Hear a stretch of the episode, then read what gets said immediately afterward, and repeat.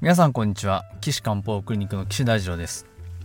ドクター岸の漢方ライフ今回第81回目をお送りしたいと思いますのでよろしくお願いします。ということでここ数回ですね、えー、副作用のお話をさせてもらってるんですけれども、えー、今回はアレルギーによる副作用ということでねお話をしたいんですがまあもうこうなってくると漢方薬だろうがあ煎じ薬だろうが普通の西洋医学の薬だろうがもう何でも当てはまっちゃいますね。このアレルギーっていうのはね。まああのアレルギーっていうのはまあ難しい話ですけど超簡単に言うとそのものに対してですね過敏に免疫反応を起こしてしまう状態のことをまあアレルギーっていうわけですよね。もう一回言いますけどえっと、自分の中に入ってきた自分以外のものに対して体がその敵対視するというか排除しようとか、まあ、そういったことをするのが免疫作用なんですけれどもその免疫作用がですね、えー、過敏に反応してしまうことをアレルギーっていうのがまあ一番分かりやすいんじゃないかなと思います。まあ、いろんな説明の仕方があるかなと思いますけど、まあ、とりあえず今回はそういったことで話を進めさせていただきたいなと思いますけれど、皆さんアレルギーっていうと一番思い浮かぶの何でしょうかね？まあ、花粉症ですよね。いやいや、まあ他にもいっぱいあると思いますけど、うちの息子はあの時々こういう時に話に出しますけど、ピーナッツダメなんですよね。ピーナッツアレルギー。いやもうこれピーナッツアレルギーっていうのはね、あるんだなって思いましたけど、もうほんとね給食であのナッツアーモンドとかのサラダが出る時はですね食べられないのであの代わりの食材食品ん？一品持っていくということになってましてまあそういう日になるとまあ大体ですね息子はポテトサラダが好きなのでポテトサラダを持っていくと。でまあえー、妻が作ってくれるのでまあありがたいなと。すいませんと思いながらあれなんですけど。まあピーナッツねあのよくクッキーとかに乗っかってるのあるじゃないですか。ああいうの知らないで食べちゃって最初のうちは出たりしてましたね。いやーまあまあしょうがないですけどね。でだんだんですね彼もこれはおかしい口に入れた瞬間なんかイガイガするんですって。うんなのであの口に入れた瞬間パッて出してですねあのパッケージのあの成分をパッと見てピーナッツとかナッツとかあの書いてあるとですねあのあこれはダメだっていうのをだんだん学んできたので最近は口にする前にもしくはですねあの買い物に行った時なんかはちゃんとあの見るようになりましたね。ただあの一番分かんなかったのはですねほんと息子には申し訳ないんですけどあのカレーを食べに行ったんですね。インド人の方がやってるね。カレー屋さん。ありますよね。まあ僕もちょっとあのそういうのを子供たちも食べたら勉強になるんじゃないかなと思って連れてったんですけどまあこれ気づかなかったです。カレー辛いじゃないですか。だから辛くないようにですね辛くないカレーどれですかって言われてあこのカレーがいいですよって。あの今バターチキンカレーなんてねありましたけど。そのカレーじゃあお願いしますなんてお願いしたらですね実は実はその調理にはですねピーナッツオイルが使われてたというのこれは気づかなかったですけどね。一応あのお店の人にもですねナッツとかピーナッツとかアーモンドとかダメなんですよねなんてお伝えはしたんですけどなかなかピーナッツオイルっていうところで私も頭が回りませんですね。あのその時は結構ひどい、えー、なんだろう呼吸困難の症状もが出ちゃいましてですね。あの大変でした。ごめん息子。と思いつつですね。それ以来はもうすごく気にするようになったんですけれども。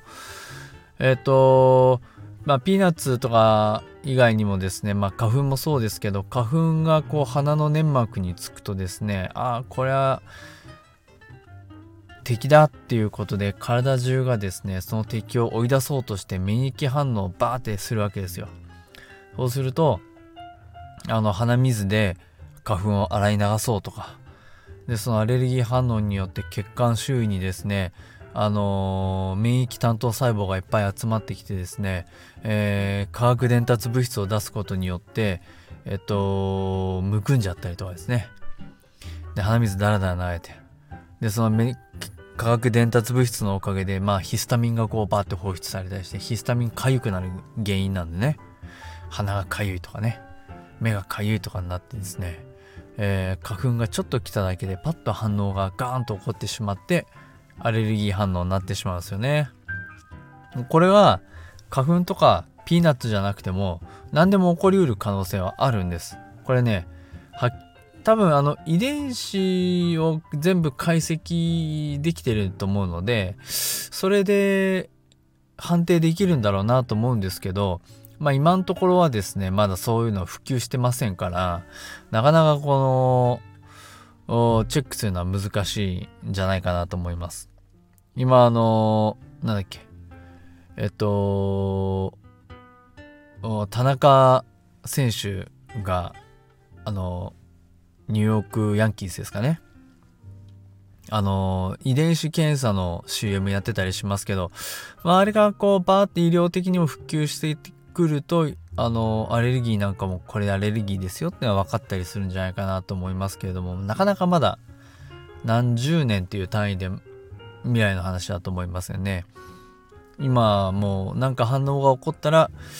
えー、いろいろこう考えて行動を見直してあのやるしかないんですけれどあの薬についてもそうです。ただ薬の場合はそんな難しくないですね。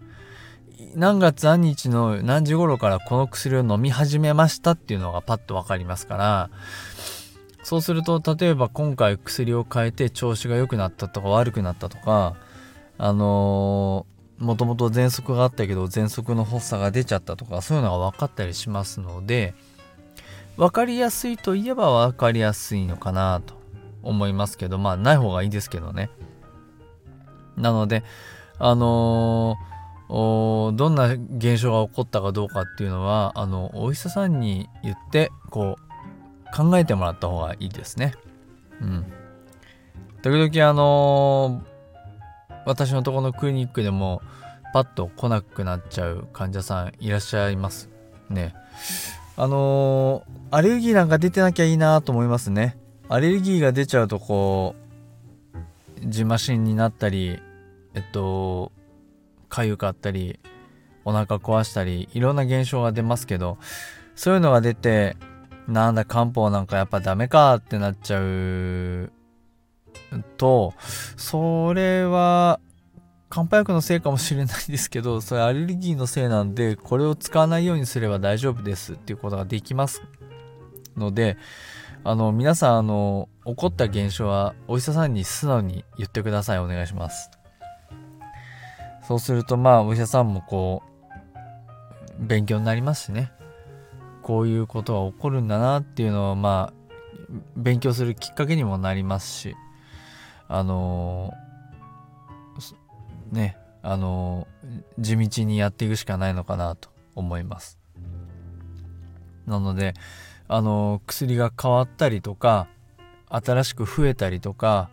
あ例えば今までの薬がジェネリックになったとかね。ななった場合はきちんとだなってなんか具合が悪くなりましたっていう時はきちんとね報告してください。よろしくお願いします。そういうのを最近薬剤師の方もね調べてくれることがね多いなでそれで報告してくれるとすごくありがたいですけど。あの、ジェネリックの薬僕はあの悪くないと思ってるんですけど時々あの含んでる成分がちょっと違ったりとかあの不経剤って言ってあの薬の成分以外のものねがちょっと変わってたりとかすると場合によるとそれに対してアレルギーとかある場合もありますので、まあ、慎重にね僕はやんなきゃいけないのかなと思います。多分ジェネリックだとですね臨床試験がまあだいぶ本当の薬の開発と比べて違うはずなんですよね。なのでそこは慎重に見極めないといけないかなと思ってます。あとあの漢方薬で煎じ薬の場合もね新しくこの生薬が入ったとか入らないとか量が増えたとか減ったとかで変化が起こる場合もありますからお医者さんはねあのきちんとそういうところ考えてやってますので是非報告していただければなと嬉しいと思います。